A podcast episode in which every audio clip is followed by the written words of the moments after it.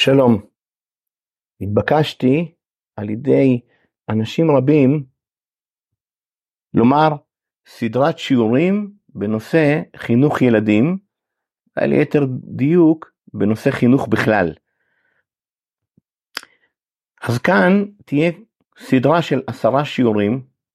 השיעורים יהיו די קצרים, אני מניח שכל שיעור יהיה בין עשר דקות רבע שעה, אבל בעשרת השיעורים האלה ננסה להתבונן ולהכיר את יסודות החינוך.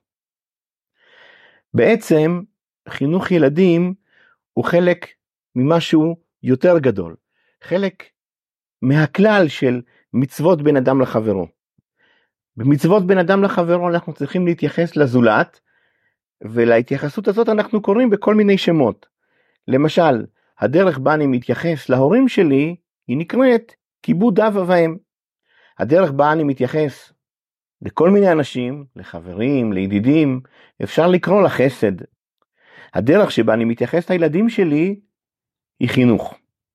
אבל המכנה המשותף של כל המצוות האלה, חסד, כיבוד אב ואם, חינוך ילדים, שלום בית, ועוד ועוד ועוד. המכנה המשותף של כל המצוות האלה, שבכל המצוות האלה התפקיד שלי הוא לתת. ואני צריך להתרגל לתת, ללמוד מה לתת, וללמוד איך לתת.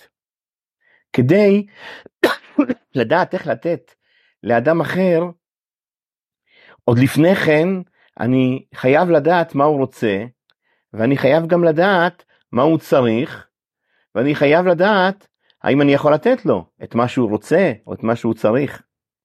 כדי להבין מה אדם רוצה ומה אדם צריך, אני צריך ללמוד להקשיב. וזה השלב הראשון. אני חייב, חייב ללמוד להקשיב לשני. להקשיב לשני בסבלנות, להקשיב לשני עד הסוף, לבדוק אם הבנתי את מה שהוא אומר, ואם הבנתי גם את מה שהוא לא אומר, אם הבנתי את מה שהוא כותב, ואם הבנתי את מה שכתוב בין השורות ובין המילים. אני צריך להתרגל להקשיב בסבלנות בכלל, להתרגל להקשיב לאנשים, להתרגל להקשיב לספר שאותו אני קורא, או לתורה שאותה אני לומד. אני צריך להתרגל להקשיב למה שקורה סביבי, להבין מה הדברים האלה אומרים, מה זה חשוב, למה הדברים האלה קורים, ואני צריך גם להתרגל להקשיב לעצמי. בכל הנושא הזה של הקשבה ושל חינוך יש בעיה. הדברים האלה הם תהליכיים. עד שאני מקשיב למישהו, עד שאני מבין אותו, עד שאני בטוח שהבנתי נכון, עד שאני, אגיע, עד שאני מגיע למסקנות מה הוא רוצה ומה הוא צריך, ועד שאני מבין האם אני יכול לתת את זה ואיך לתת את זה, זה לוקח זמן, וכל הדברים האלה הם תהליכיים. לחנך ילד זה לא ביום ולא ביומיים ולא בחודשיים, זה תהליך. אבל המון פעמים אנשים באים אליי שאלות, באים אליי עם שאלות שהמכנה המשותף שלהם שהם רוצים חינוך עכשיו. הם רוצים פתרון עכשיו, הם רוצים פתרון לאיזושהי בעיה שקיימת עכשיו. איך אפשר לעשות דבר כזה? חינוך זה דבר תהליכי. אבל מצד שני הם צודקים, בואו ננסה להקשיב להם. הילד שלהם בוכה עכשיו, מה נבוא וניתן להם סיפור שלם עם תהליכים ומחשבות ושלבים ופתרונות, אבל הילד בוכה עכשיו, מה עושים איתו?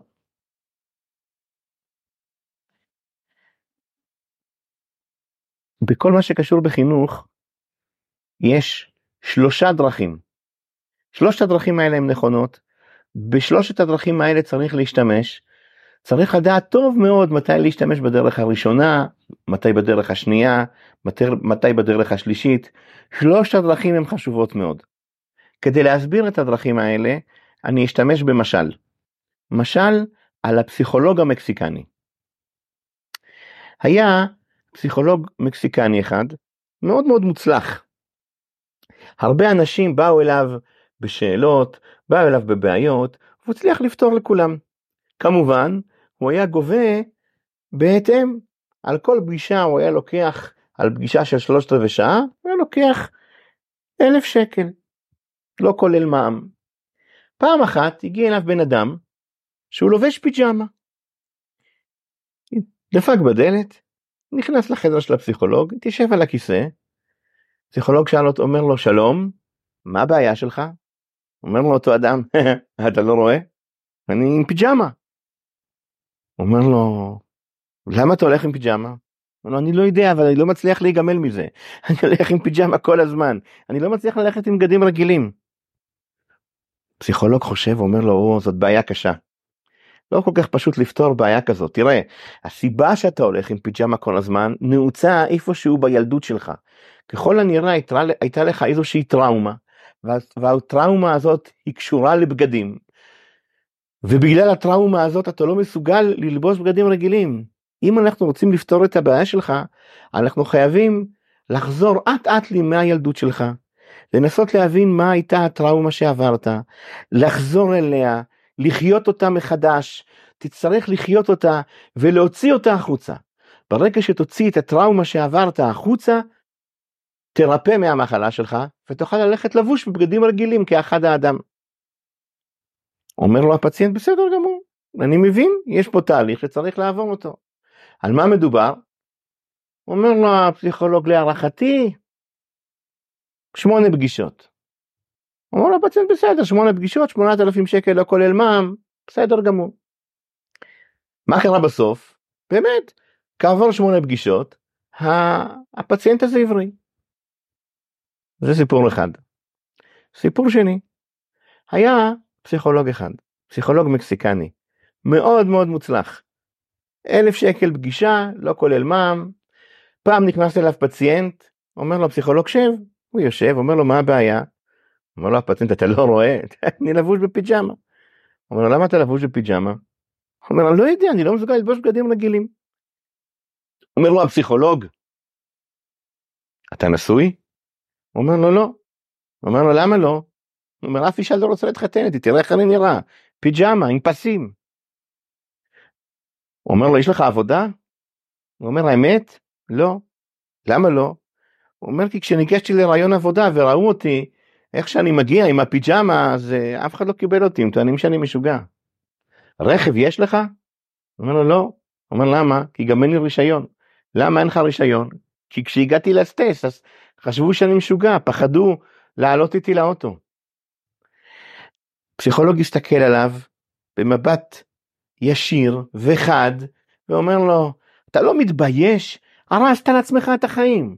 אין לך אישה, אין לך עבודה, אין לך רכב, אתה לא חי, מה קרה לך? תתלבש עכשיו. הוא התעורר והתלבש. אומר לו בבקשה, אלף שקל פלוס מע"מ. גישה אחת וזה הצליח. סיפור שלישי, פסיכולוג מקסיקני אלף, אלף שקל פלוס מע"מ, מגיע אליו בן אדם, לבוש בפיג'מה, מה הבעיה, אתה לא רואה? הוא אומר לו, אני לא רואה. אומר לו הפציינט, מה זאת אומרת אתה לא רואה? אתה לא רואה שאני עם פיג'מה? הוא אומר לו, אני רואה שאתה עם פיג'מה, אבל אני לא רואה מה הבעיה. הוא אומר לו, מה זאת אומרת אתה לא רואה מה, אתה לא רואה מה הבעיה? אומר לו פסיכולוג, רגע, רגע, תגיד לי, אתה נוח לך להיות עם הפיג'מה? הוא אומר לו, כן. נעים לך? כן. קר לך? חם לך? לא. הכל בסדר. הוא אומר אז איפה פה הבעיה? הוא אומר לא יודע אנשים מתייחסים אליי כמו אל משוגע. זה בעיה שלהם שהם יתייחסו אתה אתה בסדר גמור אתה לא מזיק לאף אחד. הוא אומר לו אבל בגלל זה אין לי עבודה אין לי אישה אני לא יכול לנהוג. בסדר אתה החלטת שאתה מוכן לוותר על אישה ועל עבודה ועל, ועל נהיגה בסדר גמור אין שום בעיה תמשיך ללכת עם פיג'מה. אתה לא מזיק לאף אחד. הוא אומר לו, תשמע, אף פעם לא הסתכלתי על זה ככה. אולי אתה צודק. תודה רבה לך. תודה רבה לך. אלף שקל, ונגמר הסיפור. מה אתם אומרים על הסיפור הזה? מה אתם אומרים על שלושת דרכי הטיפול של אותו פסיכולוג מקסיקני? אבל באמת, אנחנו נראה בשיעורים הבאים שכל אחד ואחד מאיתנו יכול וחייב להשתמש בשלושת הדרכים הללו. ננסה להגדיר את שלושת הדרכים הללו. יש פתרון שהוא כאן ועכשיו, יש פתרון שהוא פתרון לעומק, ולפעמים אנחנו צריכים להשלים עם המצב.